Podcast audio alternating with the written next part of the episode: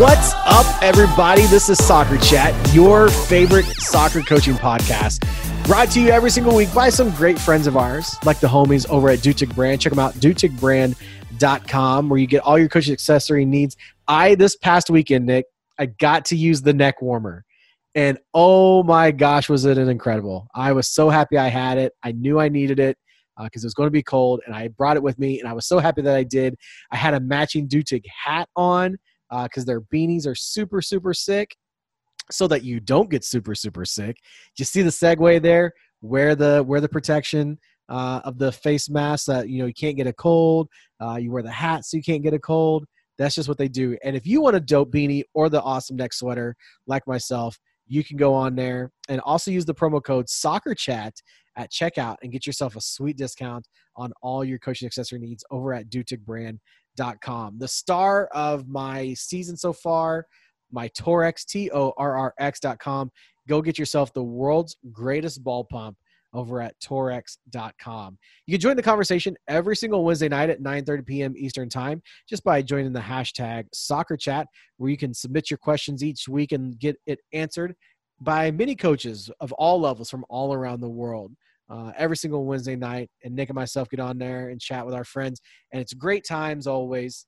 Uh, and you get to learn things from a new perspective and get some new ideas for your upcoming year. He's Nick. I'm Sean. Man, we divulged into a lot of stuff last week. It's been crazy for us. Hectic, I think, was the word we actually confirmed uh, to use. Um, and, uh, you know, you're getting kind of going with your job. Where our season's just wrapped up and now this whole COVID thing is picking back up again. You're off campus now. You're getting new uh, restrictions put on you. Our school is talking about getting restrictions. Are, what like I feel like uh, like almost a year ago we were having this conversation. We were like, "What is this going to be like? What are we going to do?" And now we're saying the exact same thing all over again.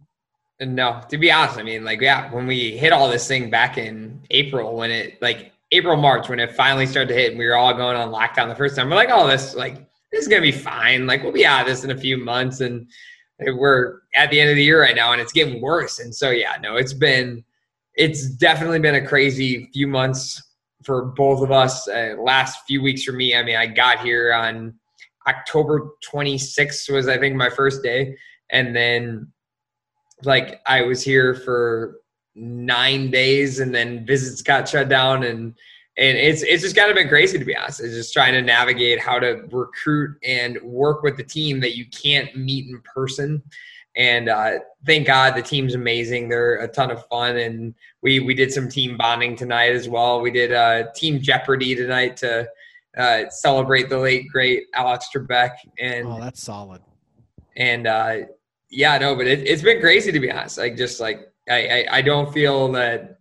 The nice thing is, like everyone kind of saw these last few few weeks, it looks like a vaccine is coming from a few different sources with a decent success rate. So there might be a light at the end of the tunnel for all of us.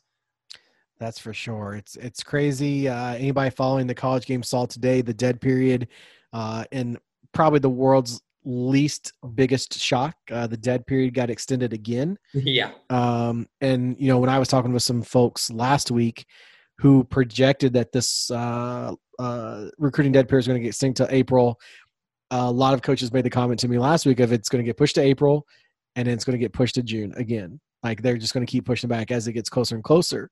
Um, and so it, it's just such a crazy time. I know. Uh, I think you said you know your your travel's getting restricted um, on on where you can go. We've kind of got a little bit of a restriction uh, on our travel. Uh, we've got friends who, uh, if they can't get there by car, can't go. Is basically you know they can't get on a plane.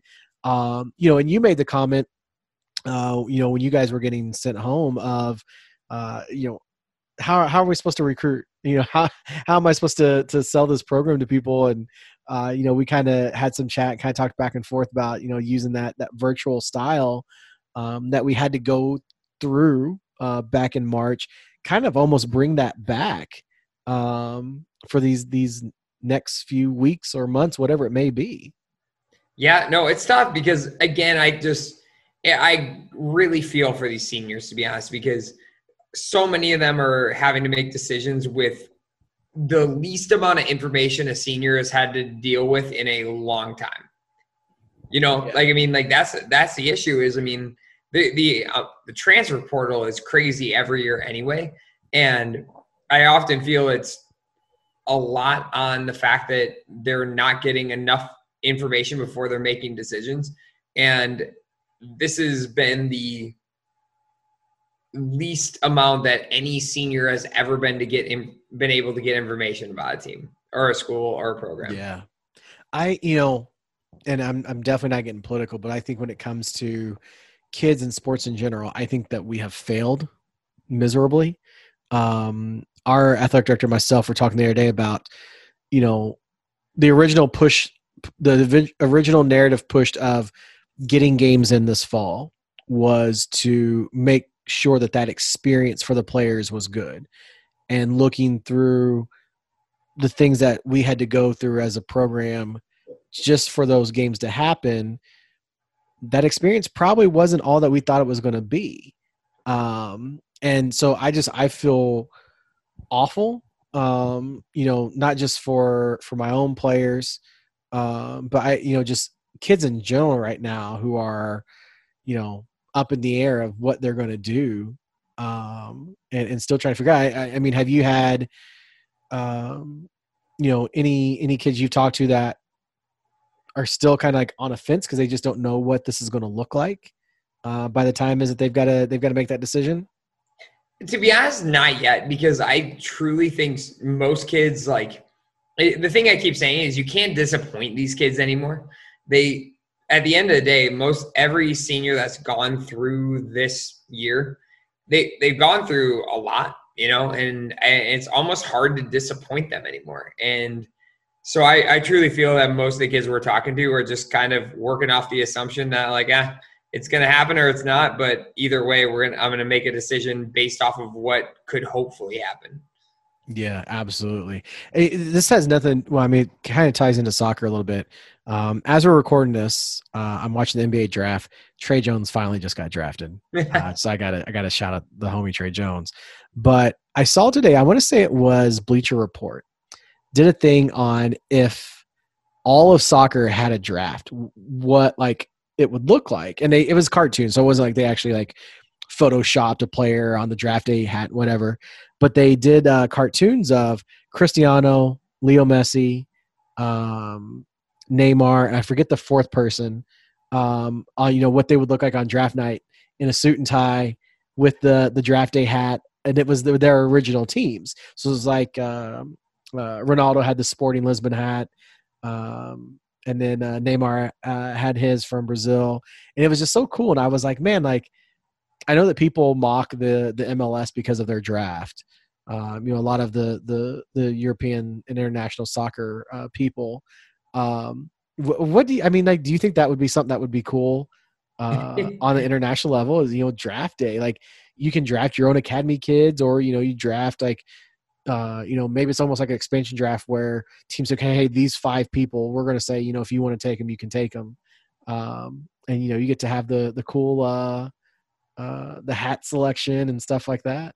I mean, honestly, yeah. I mean, I mean, it would be cool. It will never. There's no. I don't feel. Yeah, it's not going to happen yeah, there's no realistic way to make it happen. I mean, but like how many of us with our buddies have been like, all right, let's draft in all time team. All right, there's four of us and we can do like, yeah, it would be a ton of fun. Like, I mean, absolutely. I mean, I, I guess the main question is right now in the world, like you're, you're drafting for the future. Who's your pick, your number one pick right now? Um, hmm. I'm going to say Kevin De Bruyne. That's a good one. Pretty young, like a lot to build around. Yeah. Although I don't know, after watching the U.S. men's national team, I kind of just want all those kids. Gio Reyna. Oh my gosh, Sergino Dest, like West Weston McKennie. I really like Weston McKennie. He, may, you know what? If I can't get De Bruyne, like let, us say you get the first pick and you get De Bruyne first, I probably would go Weston McKennie. That kid's good. I, I would probably go like Hollander, Lewandowski. I I, just, I always feel like you got to go goals first.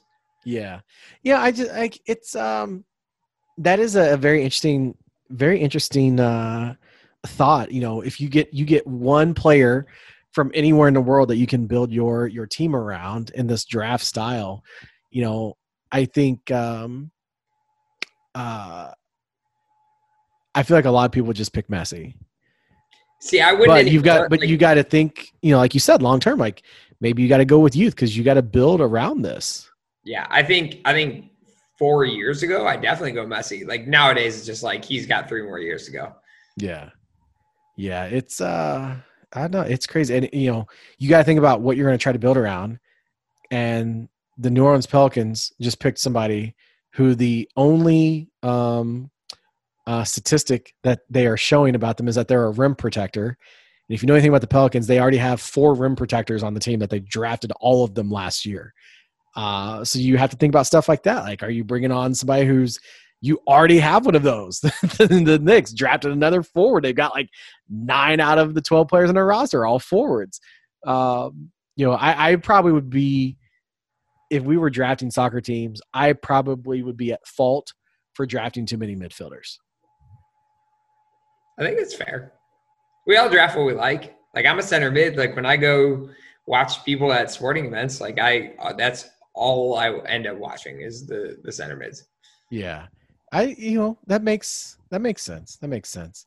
So I would definitely go center midfielder to uh t- or yeah, gotta have the playmaker, gotta have playmaker. So I would definitely take KDB. Well man, we got a really cool interview this week. Um, you know, when this pandemic started, and hell knows if it's ever gonna end. Um but when this pandemic started, uh, I had started these Skypes uh, with coaches from around the country because I was at home by myself and uh, I knew that there were other coaches very similar to my situation of, you know, whether they were by themselves at home or the person who was in their house didn't want to talk about soccer. They had nobody to bounce ideas off of. Um, I just put out there like, hey, like, I'll talk with you. Uh, and uh, a majority of the um, coaches who I got to chat with and got to, to get to know, I didn't know them before we did the the call. I had never tweeted with them. They'd never been on soccer chat. Uh, so it was really cool. And one of the uh, awesome friendships that I made uh, from the Skype call is our guest this week, who has uh, such an infectious but yet adorable laugh. And I love talking with this guy because in a span of five minutes, I can probably make him laugh like 10 times. And you know, Nick makes the comment uh, when we got off the the, the air with him. Uh, if you need people like this in your life, you know, somebody you can talk to that's always going to put a smile on your face. Uh, they're always going to put a smile on yours. They're going to laugh at you because you never know how that's going to affect you, and and you may need that from time to time. So we got a really awesome interview this week, uh, and someone who is going to make you look up their program because you're this is be this is probably one of the best teams that you've never heard of. Uh, we got an awesome interview with our good buddy Big Damo coming up. DJ Khaled. Yeah. All I do is win, win, win, no matter what. Got money on my mind, I can never get enough. And every time I step up in the building, everybody hands go up. And they stay there, and they say yeah,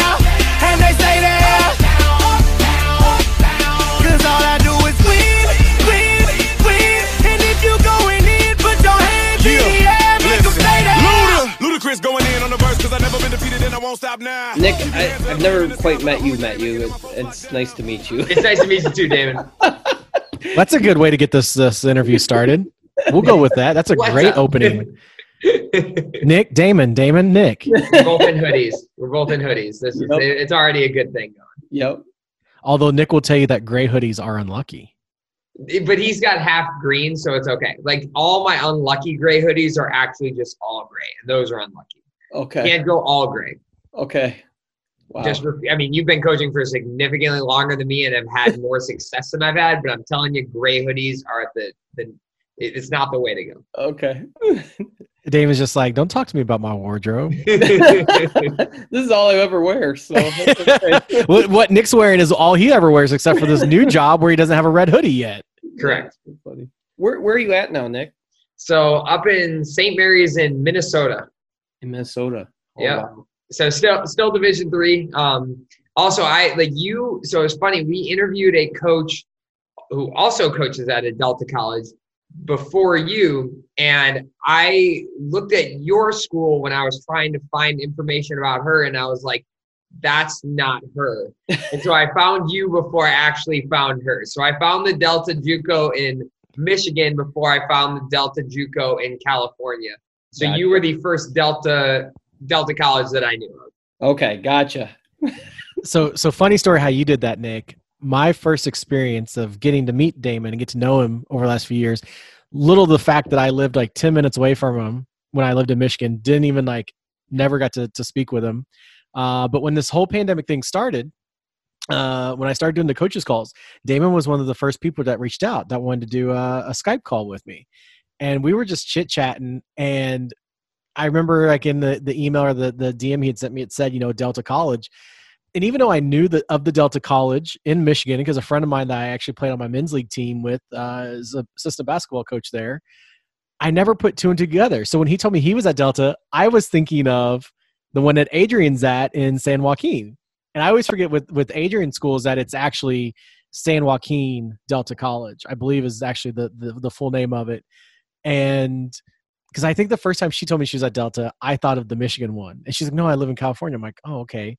Um, and so when Damon and I actually got to have our conversation, and he's like, "Oh, you know, I'm from a city that you know you'd never even heard of," and I was like, "What's that?" He's like, "Bay City, Michigan." I was like, "A, birthplace of the Steiner brothers. B, I live ten minutes from there, and C, great Fourth of July celebration. Horrible attempt to try to leave it because you will not leave downtown Bay City after the fireworks. You won't get out of like a block away from where you parked for two and a half hours. That's funny. Uh, you'll be happy to know I have the niece of the Steiner brothers on my team this year. What is she graduating? no, she's a, she's a freshman. So what, what, what what's her what's her plans whenever she graduates from you? I don't know, but my, I asked her the other day. I'm like, you know, this is a really crazy question. I know they're from there, but there's no way. And then she's like, yeah, they're my uncles. And I'm like, oh man, somebody is soaring to the top of uh, my recruiting board. yeah. I'll, I'll I'll get that information after we're done here, David. No, honestly, like it was really difficult, like because I, I like to do my research and it was really difficult because I was like looking at because Sean had said when we were looking at Adrian as well, they're like, oh yeah, your team's awesome, blah blah. And so I started looking at your team, and your team is simultaneously awesome, just in a different area. And so trying to navigate which awesome Delta College team we were talking to was very, very difficult. well, thanks. we should figure out a way to get the Delta against Delta matchup. Dude, the battle. I've actually reached out to her before all this COVID to see if we could make a trip out there to possibly play her and another team, just because um, California is never in our national championship, and there's Yeah. out this this like they think they're better, and the people from NJC think. I mean, I'm not part of that, but you know, hey, they Yeah, that's what we hear. So I'm in. I this new right. Like we already know if anybody who follows along with uh, our college uh, coaches chats is we have this massive rivalry and beef that we've built up between Damon and Robert Williams from Brookhaven because it seems like they play in the finals every single year. Um, and now I'm happy to know that we can start new beef uh, with Adrian at Delta College for this I don't know battle of the Delta no, we do it. not at all. because Not it's because all. it's entertaining and if these games were to ever happen i think we would probably be the only people excited about it It's funny. Yeah. so damon uh, you know thing about soccer chat is to kind of understand you know who you are the coach now we kind of got to know how you got to this point uh, so just kind of give everybody a, a, a bit of your uh, your soccer background and how you got to delta Um, well, I I started many moons ago. Um, my first true coaching job was an assistant job at Saginaw Valley State University. Um, I actually coached a JV soccer team, a girls soccer team before that, but I mean that was nothing really big. Um, but uh, I started there. I was there for seven years. Um, I kind of took over as an interim coach, head coach, and then they brought somebody else in. So then I took some time off and coached in the high school club ranks for a little bit. Um, coached at a couple, well, Bay City Western in, in Michigan, and then another school in Saginaw. And uh, then we uh, coached club, you know, for a little bit. And then this Delta thing came up um, about 10 years ago and been there ever since. Absolutely love it. What's been uh you know for for your school what was kind of the moment where you realized because i don't know the history of delta college. Um you know i learned of it in my time in midland and now getting to know you even more like i've grown to really know the success that you guys have had just in the, the recent years. When was kind of that first year where you maybe have said to yourself while you're at delta like hey i think we're on to something Um, I mean, we've we've had successful teams for for a while. We were a Division One junior college for a while, um, but we only had like four scholarships. So all the schools we were going against at the time, I mean, we we won the region a couple times, uh, and the teams we were going against, we should have never been with. And when you go to the national tournament in, in JUCO Division One, it's usually rosters that are filled with international students or just like they have a lot more advantages. And when we found the the option to go to Division Three a few years ago, um, we uh, we thought we could be pretty successful because we didn't have a lot of scholarship. Delta's super inexpensive. Um, it, it only costs three thousand a year to go to, so so um, it, it- that helps out quite a bit. Um, but uh, what what we did too is we decided at one point in time that you know we're not going to take the prima donna player anymore. Um, we want really talented players, but we want even better people. And you know, if I went to a game and they could be an all-state player, but they're screaming at their teammates or their coach or the refs, I would just get up and leave. And ever since then, um, life has been grand. Yeah. Well, I, I mean, I'd say so with your your multiple appearances in the national championship.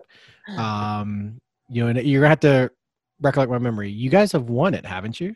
No, I why did I swore like I swear when I got in Midland, I felt you guys won it that year. No, um, we've placed in the last three years. We placed third, and then lost in the national championship two years in a row. Well, you know what that you know what that means for the next time you guys play in the national tournament. Hopefully, It means you're you're winning it, and I hope that it's against Brookhaven. I want I want I because I want our I want that that beef just to go crazier to where you can finally look at Robert and be like, yeah, but check out the most recent one, my guy. Looky I right here. want any paper writings on the wall, so they have anything. They don't need any more to get mad at us. They- They're Well, good you you, enough as it you talked about the change in your recruiting strategy, uh, which has kind of led to um, you you know having this idea, and you you mentioned about noticing, you know, the the the type of players you're going after, and I think that's something that kids don't really hear enough. Is that there's more than just kicking a ball that makes a coach want to go after you, and and you hit the nail on the head. You can be the best player on the field, but if there are the things outside of kicking a ball that turn you away from them, it's not going to happen. And obviously, from the success that your team has had, it's worked. So, you know, kind of if there's a club coach who's listening to this and they've got that player that may be like that, where they are the best player in the field, but personality wise it, it doesn't match like you know what are things that that you think as a, a coach that they could do for those players to help them Um, you know, I I guess sometimes coaches don't want to tell them all the truth. you know, um, I see that. Uh, hopefully, um, you know, they help them understand that it's it's more than just um, how great you are. You have to be an amazing teammate as well. And when you get to college, there's lots of really good players. It's just a matter of, um, you know, mentally who's going to be the best prepared who's going to be the best team. That's that's where you're going to like when we get to the national tournament. I think that's a huge reason. What makes us different than a lot of teams is when your back's against the wall, your true colors come out, and do you start yelling at your teammates. Do you because everything's honky dory until you start losing, and um, if you can stay away from that, then um, like someone being like that that is that I don't know. I I always call him an energy vampire. Um, That's- i like that so I, I, I, we just don't allow it. And if you're not that kind of person, you're just not going to last with us very long. You know, if you're, if you're not a good person, you're just not going to last very long. Um, With- our cultures just, just doesn't allow it. You know, Yeah. really nice kids.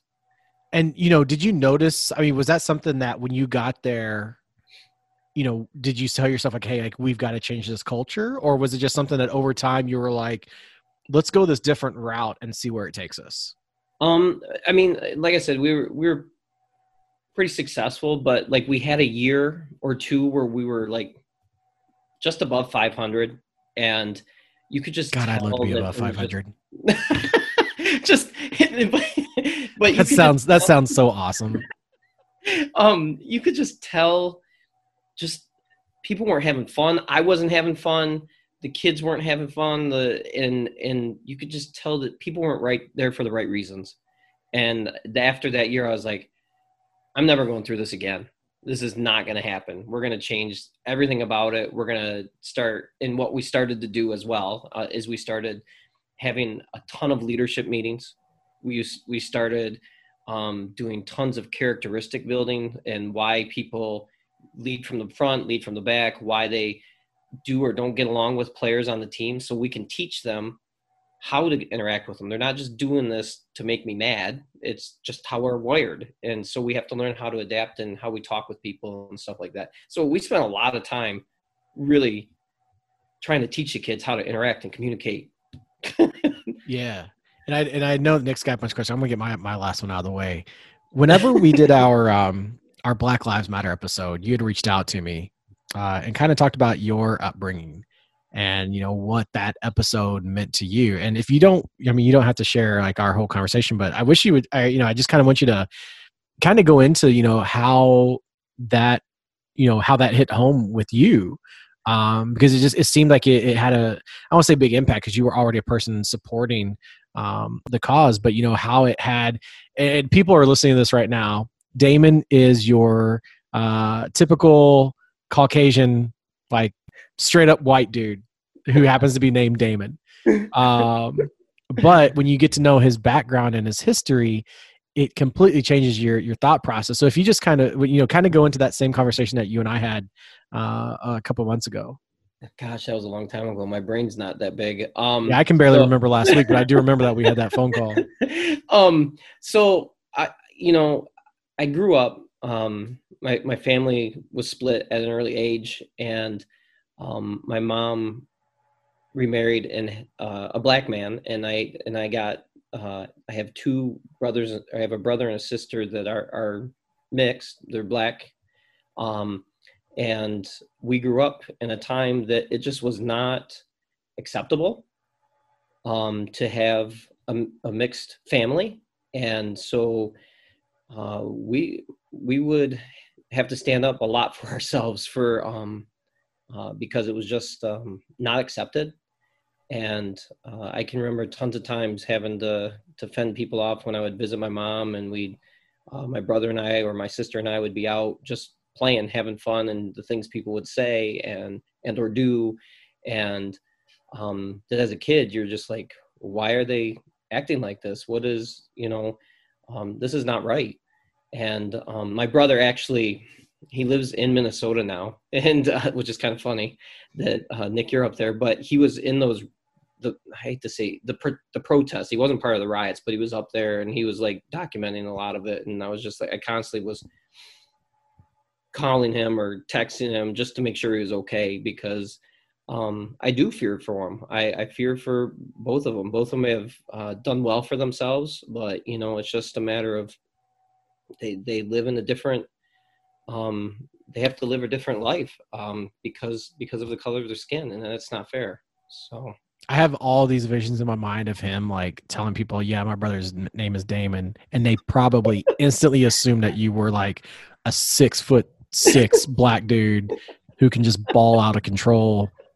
And then whenever you show up to come hang with them, they're like, "Oh no, I thought you said your brother's name was Damon." I Yeah. think they invited him to basketball. Is- and they're like, they "No, no, him to this isn't the dude we basketball." and Damon's like, "Hey guys, I'm here," and they're like, "No, no, no, no, Th- that's White Damon. Where's Where's your brother Damon at?" oh my god, this isn't the dude we called. yeah. no but i i just i i really appreciate it whenever you had reached out after we done that episode and and i think all of us i, I think anybody who who you know i hate saying this anybody who looks at you would never assume that if, when you tell people you have brothers and sisters that you have black brothers and sisters. Um and like actually mean it compared to you know anybody can say oh that's you know these are my brothers and sisters. You actually have brothers and sisters um, who are of african american descent. And so i just thought it was so cool that um, especially knowing you know the Michigan area and, and knowing uh, you know what it was like in, in those time periods where you mentioned where that was kind of looked down upon. Uh, you know, I can only imagine what it was like for you as a family, and you kind of shared some of that with me. And uh, you know, just publicly, I know when we were on that phone call, I wanted to. To, to thank you for reaching out, but you know, here now in front of all the people in front of, as people are listening to this, um, you know, we I want to thank you on behalf of myself and my family, uh, you know, for the kind of words that you had for that. Well, thank you. Yeah, right.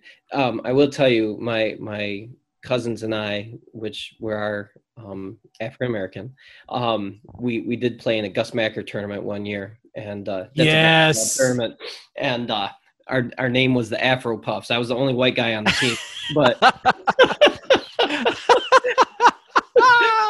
the Afro Puffs walk on the court. Also, you see Damon in the background. They're like, um, he's the puff, right? Like, Who brought the manager? Is that the team manager?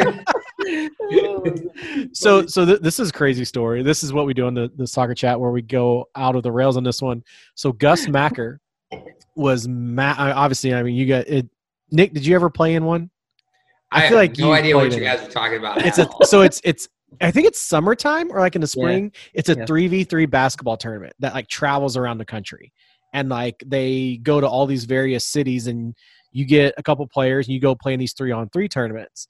Um, and it was like the thing to do when I was in school. Like everybody played in it because if you got a Gus Macker T-shirt, like that was the thing. Like you know to say you played in a tournament.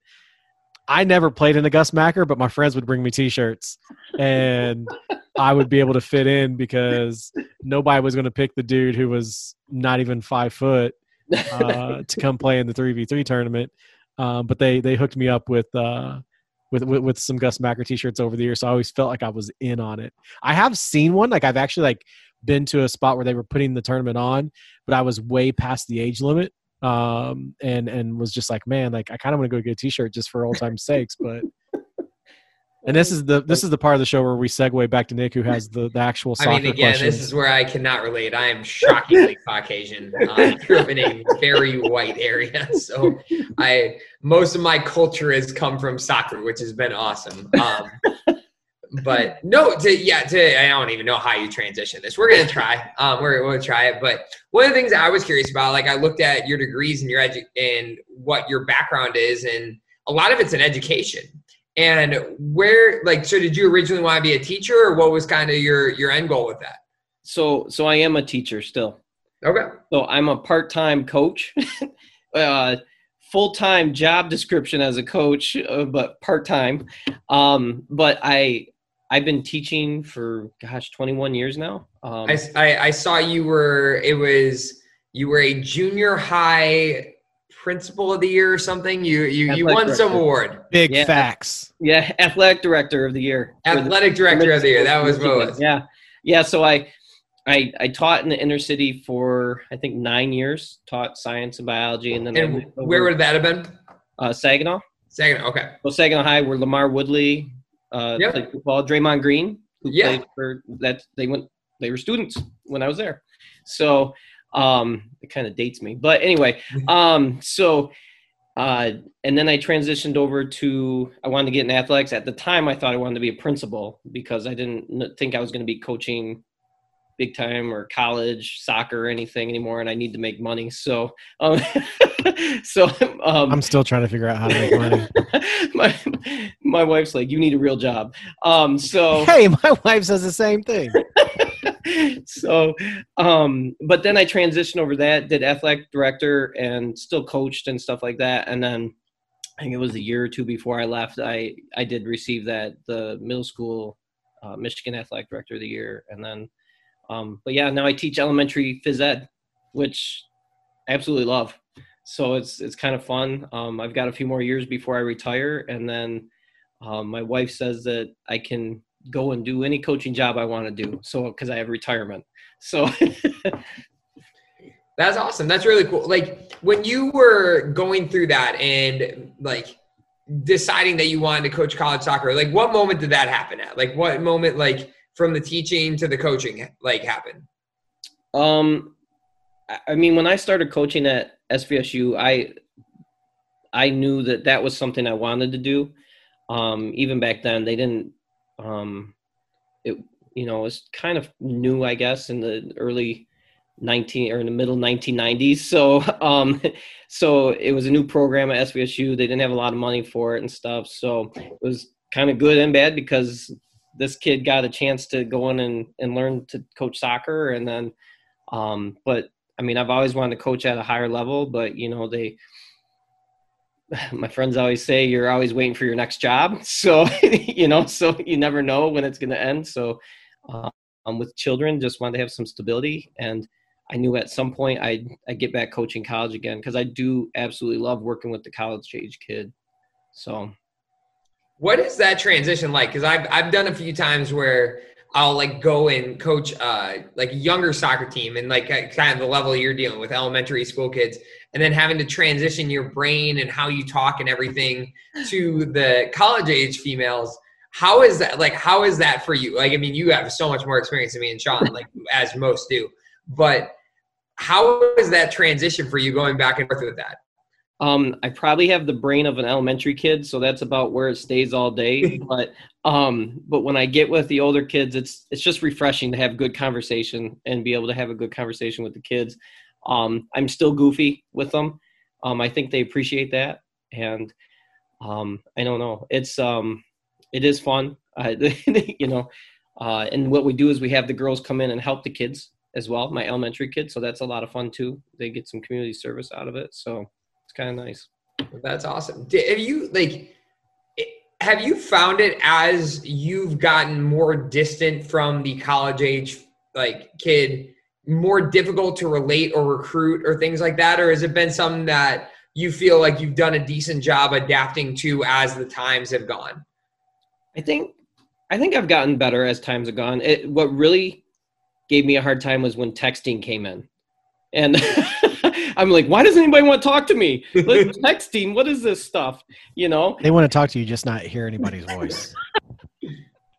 Texting is the greatest thing that ever happened to me. As someone who has a phone phobia of the fear of talking to what the other person on the other side of the line is doing, texting was a was groundbreaking for All Sean. right, we're gonna we're gonna unpack that later because you are so chatty on the phone. and Um, when I and when I give you the full like detail of it, you're gonna think that I am a nutcase. Again, we're gonna that's something we're gonna have- have to unpack later because you if you have a phone phobia, I want to know what like. I, Oh. I have follow up questions. We're gonna get back to Damon here for a second. That's something we'll Well- talk about later. um eh, you know um i now i do a lot of zoom calls um i because I, like seeing the kid on the other side and being able to let them see my facial expressions. I like seeing their facial expressions to see if they truly are interested um or if i'm just wasting my time.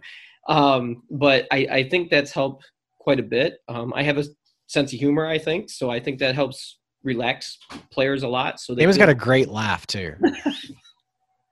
all right so yeah Da- and Damon makes me feel like I'm funny because I'll say things I know it's not funny. I'm just saying them, and he will still laugh at me. So like, if you, You ever need need, those if you ever need somebody that like will still give you a good laugh, Damon's the guy to call. You Yeah. need those people in your life for sure. yes um but yeah um you know uh it's kind of wild because i just said the other day um i need to go back and train the little kids again so i can get out and do some of the skills again with the kids because i get rusty if i'm just working with the college age kids because i just kind of show them really fast and let them do their thing and then i'm like pull a hamstring just trying to you know trying to do the next thing that we're doing so i'm like i must be getting old so No, that's awesome. Like I how like now when you're going about like because again you've coached for longer than me and Sean have.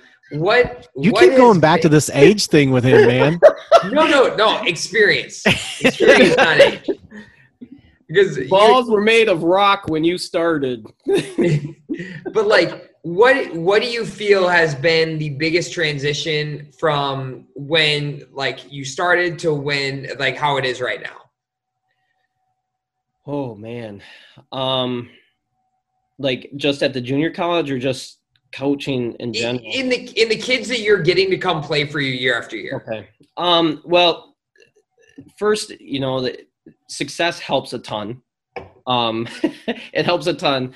Uh, I I used to beg for kids to come to like we get a lot of kids from the area. Then I started recruiting up north a little bit in Michigan, and I struggled to get some Detroit players, even though there's a ton down there. But the the way they looked at a junior college was like they looked down at it. Um, but now I think people are starting to see the benefit of like, holy cow, I'm getting this scholarship offer, but it doesn't even come close to how much you guys cost, and I can go here for two years and then get more money when I come out. Um, or you know that it's just uh, the kids also now that are they're seeing are better are coming in um, and they're seeing their friends come here and they're going, hey, this might not be a bad place to go. And so now we're getting kids more out of the Detroit area, so that's starting to open up. And kids I used to have to oh, for a better word, beg. You know, I don't want to. I'm not begging, but on the same token, I used to try to always t- catch up with them and make sure that they're know that I care and want them to come and all that stuff. You and, can call it recruiting. It's not begging. Yes, You're recruiting yes. them. I mean, seriously, and but then now some of those kids are saying, "I'm not having." I don't even want to say it like this, but I'm not putting as much work. They're just saying, "Yeah, I, I want to come." They see the atmosphere. We get the kids. The biggest thing is we get them on campus, and I bring the girls along, which you guys probably do as well. But they see how genuine our girls are, and the girls. I mean, I barely even say a word. The girls steal the show, so they make it a lot easier for me. So a good program that the current players can recruit it for you, and like they they are the selling point. I think. yes, 100. percent You know, and I Unless mean- you're unless you're Nick and you've only been there for a week, then you have to have your players sell the program because you're still learning about it. Yeah, still I am still learning. Like I well, the best part is I got here and then eight days later they shut down visits to campus. So um, we I, I at least have a little bit extra time to learn for for everything. But yeah, no, I yeah, anytime you take over a program, yeah, no, they you definitely need your players to tell you where everything is on campus and uh, and we still we still get kids that are like, oh well, when I say hey, they say, well, you're a two year school. They say, oh, well, I want to go to a four year school. What I want to do is a four year degree, and I'm like, well, yeah, you come here for two years and then you go there, you know. So and you can play right away, you know, and that's a huge selling point for kids as well. I mean that they can play immediately. Mm-hmm. True story. think- Recru- this is a true re- recruiting story, Nick. You'll enjoy this. So I'm watching this player play, and I'm like, "Wow, she's really good." Um, I think I need to, I need to, you know, mark her name down, highlight it, and this is a player that we need to start talking to. So I asked her, I'm like, "Hey, like, you know, have you thought about school and things like that?" And she's like, "Oh yeah." And as she's saying it, she puts on a Delta College hoodie.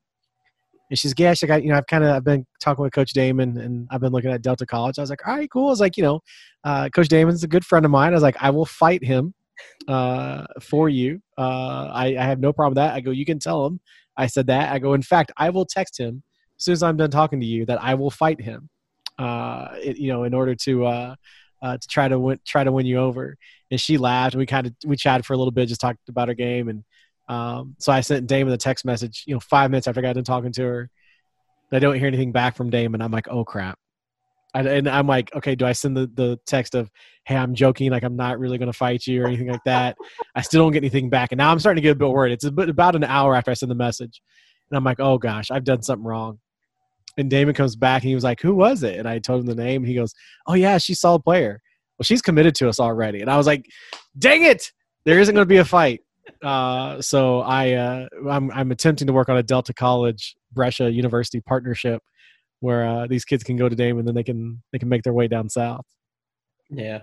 You uh I was teaching at the time. That, that Oh, was- okay, okay, yeah, important things, important things. yes. Here I am blowing you up on a Saturday morning. How dare I send you a text message during class? I should have known better. That's okay.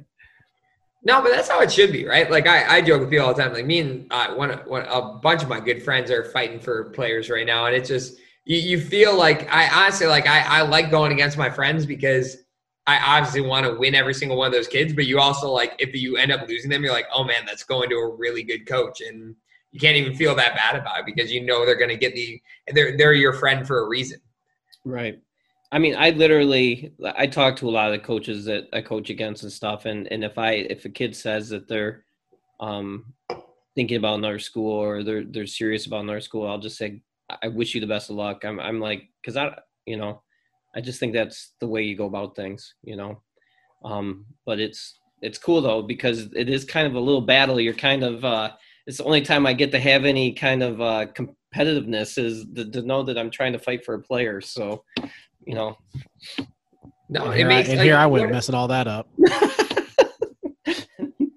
What What are some of the things that you found have been like things that have worked for you recruiting that you feel might make you a little bit different, or what what draws kids to your program? Because you talked about the success, you talked about your players recruit like people after you. What What do you feel are some of the things that you did to get maybe get those players? Did you coach those players in a way that you made them feel that they wanted to bring in the next group of people? Like, what? How are some of the ways that you've improved recruiting throughout your career? Um, you know, I I would like to think I'm one of the hardest working recruiters there is. Um, even though I my wife doesn't like that. Um, so, um, but I'm like I'm always at everything, and it's kind of helpful that we're an hour away from Detroit and eight really solid clubs that I can go visit. Um, there's a lot of kids that I can try to um, at least talk to. Uh, we have a really solid club that's up here, um, and that is my number one.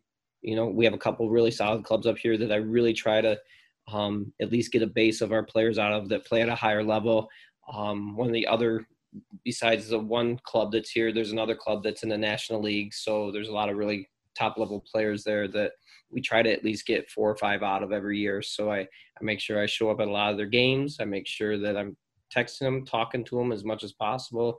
Um, and, and, you know, you guys know, like when you're around kids and, and they realize how genuine you are, they, um, they kind of enjoy that. They, they feel comfortable and that's where they want to be is, and, and if they come to a game and they see how you're, you don't change because you're in a game, you're not screaming at players all the time.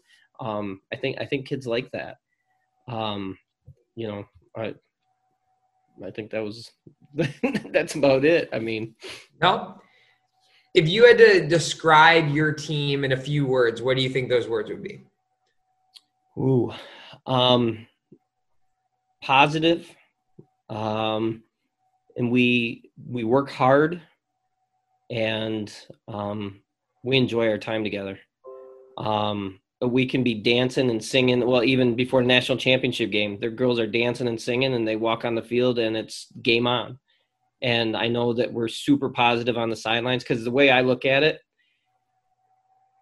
we we chant a lot. I know Becky does this with her bench cam to make sure the kids are, um, you know, having good attitudes when they come off, and you know they're cheering their teammates on and stuff. So we kind of implemented something to the same effect, and ever since we did that, the kids cheer each other on, and instead of sitting there when I know a lot of times I've been around a lot of benches where the kids, if they're not cheering on, they're just saying what's going wrong and the negative things that are happening on the field. And if we can reverse that and start cheering on the good things happen on the field, then it's kind of a, a rolling effect and the players play harder. You're somebody who I, I kind of feel like a lot of us have gotten to know you uh, through soccer chat, through the Twitter, and uh, through the, the the coaches calls that we've been doing as well. Um, you know, kind of what's been what was like your first soccer chat experience, and like how did you how did you find it? How did you stumble upon it? Um, I think it was on Twitter. There was a, you know, I well, first I was listening to the podcast, and then I roll, you know, I went on Twitter and I saw that you guys were there and you were doing a, I think it was one of your first college coaches calls, and I just thought, especially with the pandemic starting and all that stuff, I was like, I'm like a, a glutton for knowledge in hearing what any other coach is doing. And if I can take a piece of it, it doesn't mean I'm going to do exactly what they do, but if I can take a piece of it and add it to my program and make us better, I'm going to do it. And I was like, oh man, what an awesome opportunity to to meet a whole bunch of other coaches and to to find other people that are like minded. Because my wife could care less what I talk about with soccer, and if I can talk soccer with other people, that's awesome. You know. Yeah, I I feel the same way. That's really I, I kind of go back to the whole uh, coaches calls that I did when the pandemic started. Was I was at home by myself for five six weeks because uh, my family was actually they were closer to you than they were to me at that moment in time. Um, being up in Michigan, and I just didn't have anybody to talk with. And I was like, I'm sure there's others who, you know, who are stuck in houses with people who don't want to hear about soccer, and they, you know, need somebody to bounce ideas off of. Uh, and it was just so cool that uh, you know the the the friendships and the bonds that have been made from that, and um, you know, I'm excited because I'm actually uh, I'm going to be up in your area in December um, for the holidays, and uh, hopefully we'll be able to connect with you. And Yeah. um, I don't know if you're a big fan of it, but I am a massive Big E's fan um, in Midland. That is like my spot uh, that I always go to when I'm in there. Uh, so maybe we can hit up Big E's and and and get this this uh, get this thing in person. But you know, I I've, I find it really awesome just the even the the new amount of coaches that we have met nick and myself whether it's via convention uh, whether it's it's the the twitter chat or uh, i know for myself my networking has grown just from during the pandemic uh, with the coaches calls. Uh, i would say of all the coaches calls that i did i bet the people who signed up i think two were only two out of gosh i think i did 30 or 40 different coaches. Um i have i think i only know knew like two of them and it was so cool like getting to know new coaches um and like you said like i felt like i was like soaking up more because i suck as a coach. Uh, i felt like i was like taking everything that that you all were saying and once i established which delta college you were um i was like yo like i really need to like take home uh you know some of the stuff that damon's been doing. But you know for for someone who's you know who, who who's now kind of interested in your program you know maybe it's another coach um, or maybe they're you know it's a club coach who, who's thinking about that junior college route for um, one of their players. I know i can i can sit here and say um, this past week i was talking with a friend of mine uh, who's got a really really awesome team uh, and whose players have been going the JUCO route and they've not been getting good results and they were kind of concerned about it. They want to start sending their kids to four year schools. I was like, you're not asking the right two year schools. I gave him your name first, then I gave him Roberts, and I gave him Adrian's. I was like, now don't get Adrian confused for Damon. Don't get Damon confused for Adrian. Um, but you know, I was like, you know, those are three. Uh, um, I, I, I those are, are three coaches, and I'm there are a lot more, uh, but just for me, the ones I know personally, you know, there are three. Uh, what I think is the some of the best junior college coaches in the country, and I, even, I don't even take the I don't even use that label. Just three of the best coaches in the country. So for someone who you know a club coach who's listening to this right now, you know this how tell them your program. You know what is if if, if what is it that makes your program somewhere that you know like you said kids are starting to take chances on you now. The detroit kids are starting to take chances on you. You know you and i have talked about expanding and getting outside of michigan maybe going south a little bit uh, to where then i will start fighting you if you come in my territory making towns um, which i will gladly be like yeah go ahead go with damon. Um, you know what is it about your program that makes it so special that it's a place now that kids in your own state are wanting to go to? What makes that value so much better and more for those kids who may be out of state Um, well, number one, the cost. I mean, the cost is is a is a huge benefit. Um, you know, I, I truly believe anybody that comes into our program is going to, you know, not saying that they're going to be a good person coming in, but I, I truly believe they leave a better person, um, not just soccer wise, but as as a human being, um, and that is our goal. And um, I truly think that when people do come here, they they see the atmosphere, they see the love. Um, I know a lot of schools say that they're family, and you know they turn around and it's like they're like stabbing them in the back, and and but that's that's not our culture. Um, and that, you know, if you truly want to be part of something that uh, people do care about you, and we want to, you know, when you go to the national tournament and you you play in the national championship, girls are going to remember that. They'll remember a couple games but the things they're going to remember are all the fun times we had together when we go to preseason up at the Sleeping Bear Dunes, or we, you know, that all the funny karaoke or dancing that you guys probably have with your own teams and stuff like that. Those are the things they remember. I was gonna say, and how did you approach that? Because you guys have been training up until recently, right? Yeah. So with with COVID related this this fall and whatnot, I know for us those team bonding things basically were non-existent. You know, we could do Zooms, but you can only accomplish so much through a Zoom. Um, you know, what is it that you all were able to? You found that you you were able to do this year uh, within COVID restrictions to keep that that that closeness of the team. Um, you know, we were able to. A lot of it had to be individual. We got a few weeks in there where they could actually play together. Um, the girls went on their own. Uh, we called called it forced family fun. Um, they they literally, but it wasn't forced. They liked going and stuff. They went to the pumpkin farm. They you know they just went and did a bunch of things so they could get to know each other better. Um, and you know we there's things that I like to do that I just don't feel comfortable doing on Zoom because I I think it's something that's more effective when you're with the team. So I'm holding out until we can actually get together and we can do those things. I don't know if you guys are doing the same thing or not, but um, you know, we we did get a chance to do a lot of um, like just talking about team dynamics and our and our pillars of our program and um, our standards, not our you know goals or anything like our standards. This is how we're going to be, and um, and the kids really bought in. Um, you know, hopefully we'll get the nitty gritty of things in in the winter when we can hopefully be in a, a room together. You know, so Yeah. And I know like you and I have kind of been talking during this whole COVID process of, you know, just how your state has been and what you all have been able to do, not been able to do, how you've been able to to try to make it work with what you're given.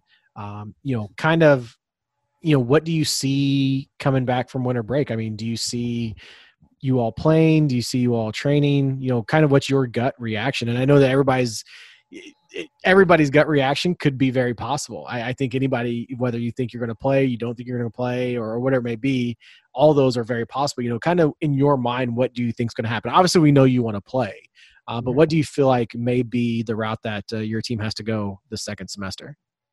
Um, you know, we were up until last week until the the governor like told us that we had uh, no more sports for the most part. Uh, the school shut down athletics until January. Um, our AD's pretty, um, you know, she she's looking optimistic. You know that there there's still a chance, and that's all we can hope. Um, I, I I think as long as the cases start going down, you know, like we got a full season of high school soccer in. So, I mean, I would think, you know, with the, if they have to wear the mask, then that's the way it's got to be. I was gonna say because I think I because I was watching a team from Michigan play in a showcase this past weekend, and the kids from Michigan have to wear a mask while they're playing, even if they're out of state. Yeah. And the kids are, I mean, my kids at first were like, oh my gosh, this is hard. But after they've been playing them for a while, they're like, You get used to it. think- yeah, they don't even think twice about it. I'm like, think about when you pull those things down, how much air you're going to get into your lungs when you actually get to play without them. Right. So reminds me of those high elevation things that the boxers always did so that they didn't, you know, never mind. No, I mean to be honest, like we had at Monmouth when we did our season before I, I came to St. Mary's, we like we were just practicing. We had to wear masks all the time, and like like you said in the beginning, it was very very difficult for them. But the more we did it, it was more of an inconvenience for me because I would like have to pull it to like talk to them Mhm. so they could hear me. But like they were perfectly fine. Like they would wear them for the hour and a half, whatever we ran, and they were perfectly fine. you know i you know i we have we've had to do a lot of individual like only being in small groups subgroups so we've run stations they couldn't be in the same areas um, when we weren't able to be together.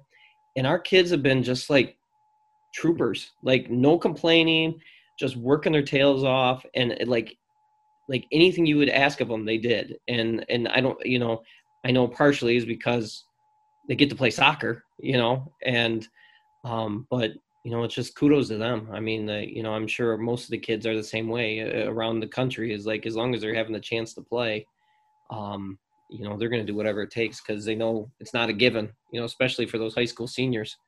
You know, Yeah, like and, like to, to kind of go on the JUCO thing, like how what's been some of your favorite moments? Again, you get two years with them, like so you have limited time compared to like maybe what me and Sean would do. What have been some of your favorite experiences that you get to experience beyond the two years that you get with them? Um, I mean, every year we usually take a trip to to go to team bonding and we'll practice and play games. Um, eh, you know, it's different. We went to Traverse City one year. We went to um, Sleeping Bear Dunes a couple years ago. But we always, when we go someplace, like a few years ago when we went to the region in New Jersey, the national tournament's in New Jersey this year.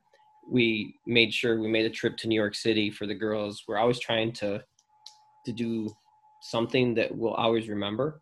Um, and what the big fun is is when all those kids from previous years come back, you know, and even though it's just a two year stint, um, it's amazing how many of those kids are still best of friends even after they left uh, the bond that they made how many were in each other's weddings even you know you hear that for four year schools but you don't think of it for a two year school and but it, seriously they've gone off to four year schools and they're still really close or best friends with the people they met at juco No, that's yeah. And I feel like again, it's it, it's one of those things where I just don't feel enough people take a look at that route.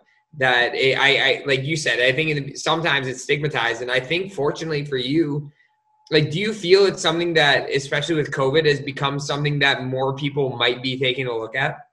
Um, I, do believe so because there are quite a few kids that I've talked to recently. Um, you know, we're getting a lot of um, national league level players in, um, and part of it is because they're not looking bigger route because they just don't know, and they don't know if that school is going to be online, and why pay all that money if they're going to be online. Yeah, Um, I, I do know we have two uh, higher level players that I thought might just stay one year, and they're talking about staying the second year. I mean, they I think they got into the culture and they're like, hey, this is kind of neat, you know. So you know, and they're they're like, I'll move on after. And with all this COVID stuff, I you know, um, what's the hurry? So for me, I'm like, woo, yeah. So and so if you, if you had one thing that you could tell to yourself as a coach when you first got going that you know now, what would it be? I would hit my old self and say, "What are you thinking?" oh, I mean, I'm sure oh, we a were lot all of idiots when we started. Like none of us were good at coaching. We thought we were good, but none of us were good at coaching when we started. oh, I I was terrible. Like I look back and go, "What were you thinking?" I've always been really good with the kids and always really close with the kids and a good person person, you know, person to person um um building that bond and relationships, but man, what I was thinking was a good coach back then compared to now. I'm just like, what? I mean, experience helps everything, and I mean, I don't know. I, I would probably slap myself in the head. What What do you think is like the worst? What's the worst coaching mistake that you ever made? Then, like, what was the one that you look back and you're like, oh my god, like how did I actually do this? You know, it, well, I would coach from the sidelines all the time. I was constantly yelling, or I thought that yelling was the way to get them motivated. Um, you know, because I was young and I was still in my playing shape. I was like, hey, this is, you know, this is the way it should be. And um, now that I've gotten older, well, first of all, I'm just old, and but um, you know, I've calmed down quite a bit, and it. I found other ways to motivate the kids that you know, and I don't yell on the sidelines. I found other ways to, um, you know, that I've learned that you do the coaching in practice, and that's their time to show off the skills they learned in practice or that they're learning. Um, we are blessed at the junior college to have unlimited substitution, and um, we're a little different than most schools. We're a lot different than most schools because we have we they they it, on the videos they always say that we're a hockey line and because we'll switch out seven offensive players every 10 minutes because we're very deep skill wise um, and what happens is we we bring one group out we talk to them we go on the board they get a drink and we we're talking um, what's going on out on the field. And then the next group comes out and we're doing the same thing. And it allows them to go 110 miles an hour and um, and it wears teams down because other teams aren't as deep as us. And um, you can see it on the faces as some of the teams. Are like oh my gosh not again. And um, you know even though they do joke about it and people don't get it at first the girls all buy into it. And um, you know it's pretty pretty fun because then i especially i can still coach them and pull them off and that's what i like about the jucos i can still pull them off coach them and then send them right back in um, you know, I don't know if that answered. no, that was a, that was a no. That's perfect. That's perfect. Um, do you like what is what do you think has been the like for you if you had one favorite memory as a coach? Like all time. Like, and it can't be like an emotional memory. You can't pick like, oh, like when I saw this person graduate. It has to be like an in-game memory of like, you like just coaching. What would it be?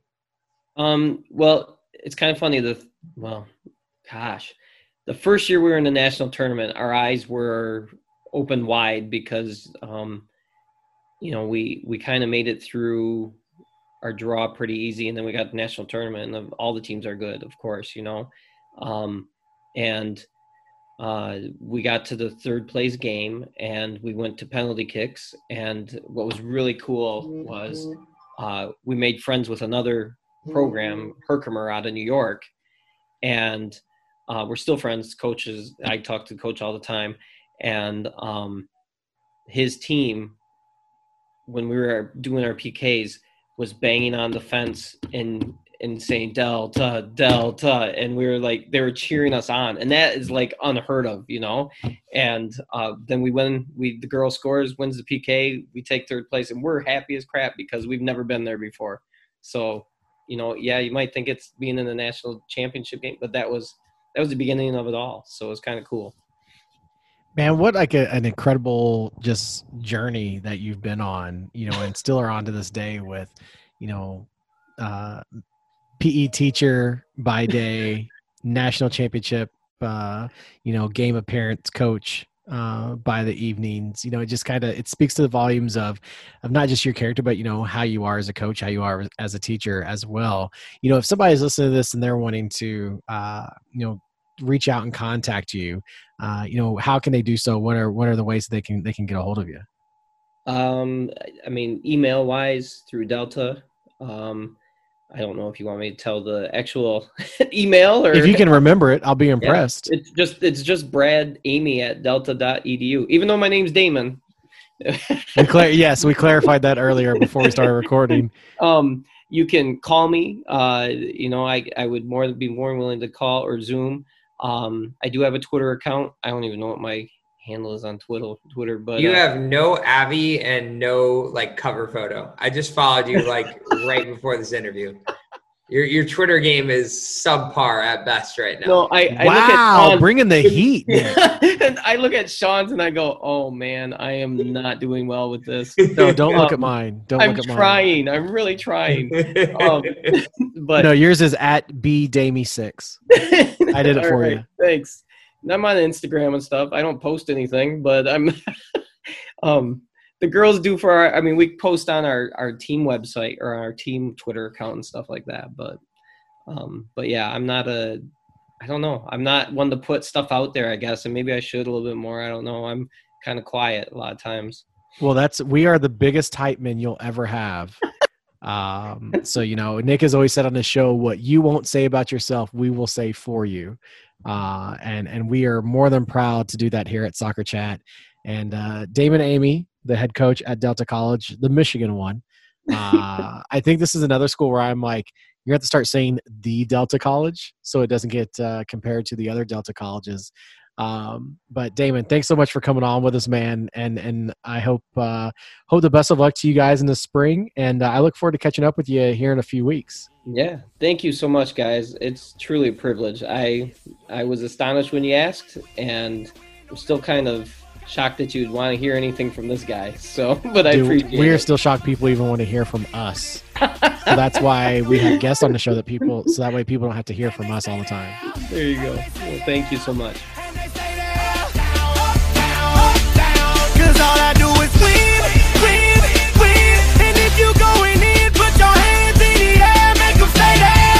Just another guy that's just a good brother. We we talk about all the time. We we haven't brought that back in a while, but just a good brother because you truly feel that he just is one of the most well-intentioned human beings that we've ever met. Just a really nice guy that has nothing but the best wishes for his team. And again, it's a person that we we probably need to keep around a little bit more. Yeah, absolutely. Um, and also, as we're going through this, Nick, the Bulls are just making their selection in the number 44 God. spot. Would you like to know who it is? I don't even. I I honestly probably won't even know who it is because they Marko. Simonovic from Montenegro. Marko Simonov Simonovic.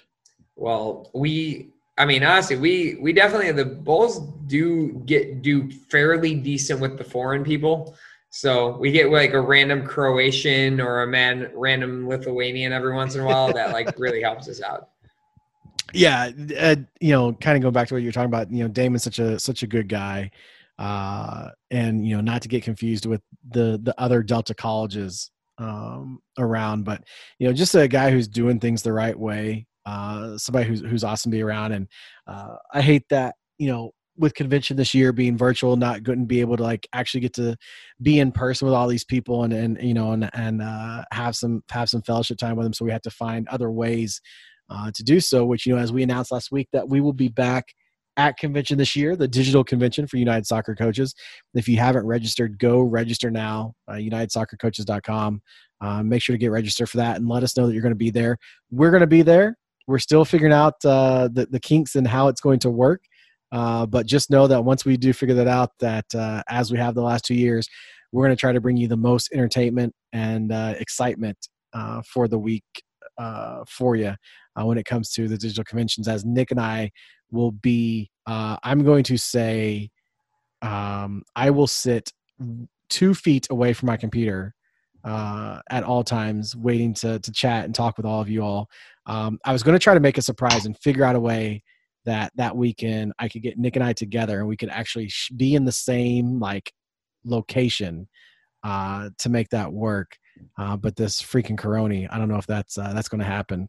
I am as we were closing here. I know that you you wanted to bring this up, so I'm going to go ahead. The phone phobia. Yeah, no, I'm curious about it.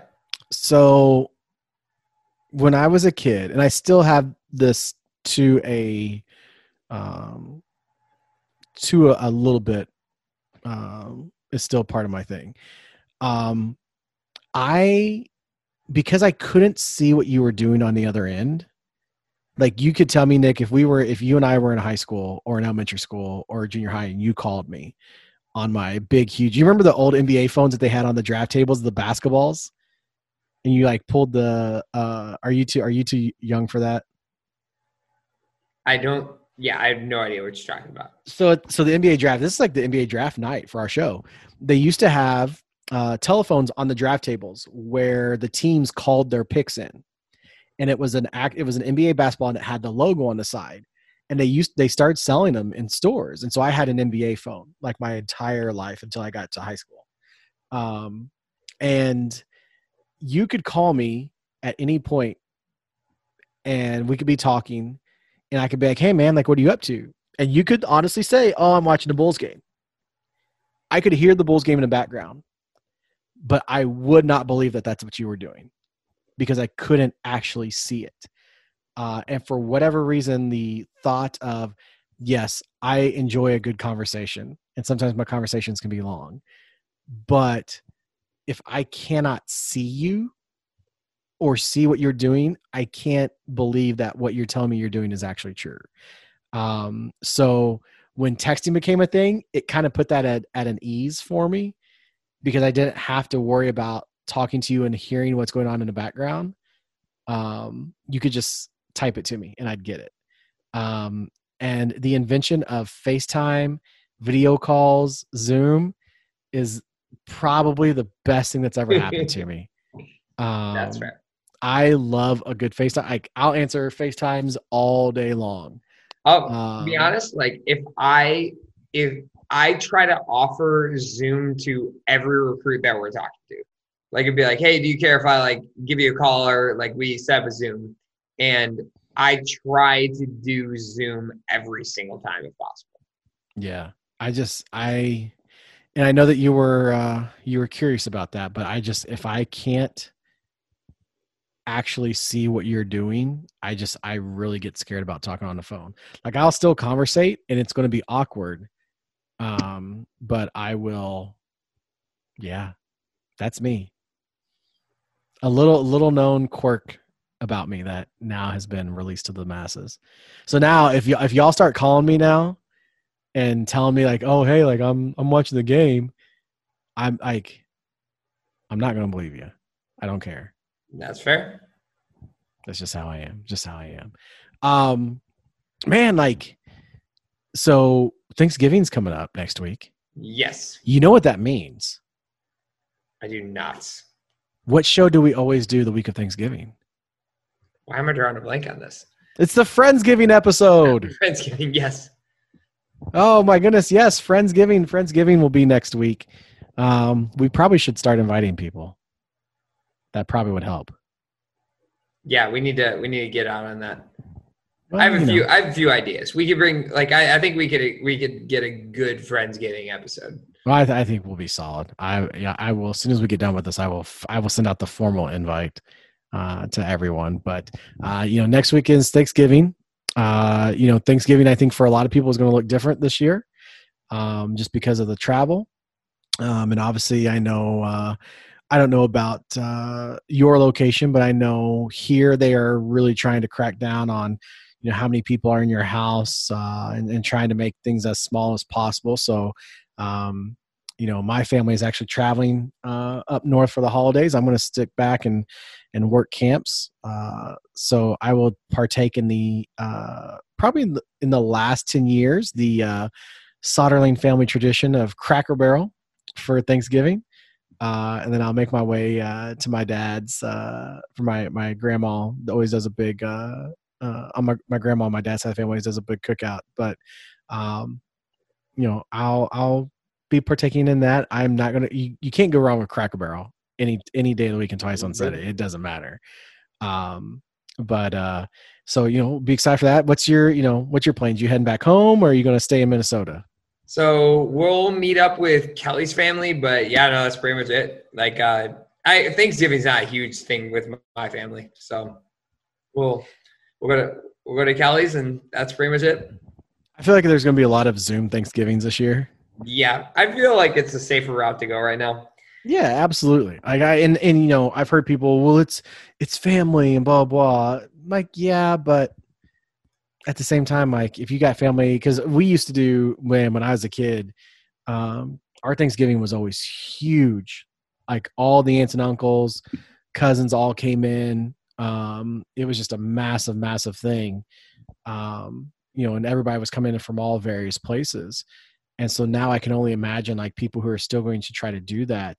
Like I was told today, and if anybody from the Pittsburgh area or Pennsylvania want to clarify this for me, please absolutely do. But it sounded like I was told today is now if you're going to uh, leave Pennsylvania, uh, you have to provide testing before you leave. You have to get a test while you're gone, and then a test when you come back. Um, and it's like, ah, like that's it's not worth it. Like just stay at home. And I, that my biggest fear is, and my wife and I are talking about this the other day, and this is def this is definitely nothing political. I'm afraid of if with these lockdowns that are starting to happen again or shutdowns, whatever you want to call them, um, how many people? My fear is how many people are going to say, "Well, it didn't work the first time. Why do we need it a second time?" And it's like, it's not freaking hard. Like we made such a drastic cut. I still think the only reason we even played this fall was because of the six weeks that we all stayed at home in the springtime. Um, I, I saw a thing again, like in not trying to get political, but I have a fiance that works in the hospitals, and so I get to hear often facts. about how bad these things are.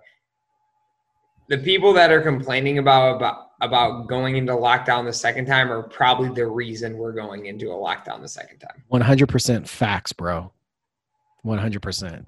If you're listening to this episode right now and you want your team to play, you want your kids to play, do us a favor, wear your mask when you're outside of your house, wash your hands, sanitize, stay the freak at home if you're told to. Um, you know, if your state government or the, the federal government comes out and says, hey, stay at home for four or six weeks, I do get the fact that there are, uh, my wife and I were talking about this the other night, there are people who have to go to work. I totally understand that. I totally understand that. But if you have the option to work from home or, you know, to stay at home, stay at home. Stay at home. Like just do it. You know, I'm I, I've made it very well known, like, you know, I plan on really only going into going into the office uh, maybe like one day a week because our kids are going home this week. Um, I don't plan on being there much because I, you know, I, I'm trying to keep my bubble as small as possible over these holidays and this winter season. So, um, you know, if you're a friend of our show, you want to help out, do your part, just wear your mask, sanitize, stay at home whenever possible. So, you know, Nick and I, Nick and I are going to make that pledge to you all um, as well. And here we are. You know, we're um, ever learning about what's going on with us uh, when it comes to traveling for recruiting and stuff like that. But the cool thing is, a lot of these places are now offering uh, videos for the coaches who cannot travel, um, and that's going to be huge um, for us going forward. So man, it's uh, it's been pretty cool. Uh, kind of getting back into the grind of the podcasting world. Um, I almost forgot what it was like for a while there, um, and I was like, man, do I even like remember the lines and stuff? And then our Twitter chat's still been going strong. Uh, awesome job every single Wednesday from all you guys. Uh, you know, you can join the conversation with Nick and myself every single Wednesday night at 9:30 p.m. Eastern time, where you can just follow the hashtag Soccer Chat, answer questions. Uh, you can submit questions if you want and also um, you know get to know new coaches meet some uh, some new people and learn some new things to add to your repertoire of coaching. Uh, if you're somebody like nick and myself you will take anything that you can get uh, to try to make uh, make this thing work. Um, but nick if somebody's wanting to have a conversation with you uh, on the twitter how can they get a hold of you? At coach Rizzo. what about you brother and mine is at Coach Soderling. I do want to send a uh, send a shout out and a prayer. Uh, I've heard a rumor that the Fighting Scots may select a coach this weekend, and I am whoever they pick. I am praying for them because you never want to be the guy that replaces the guy. And man, do they got some shoes to fill. You and, are you are too kind.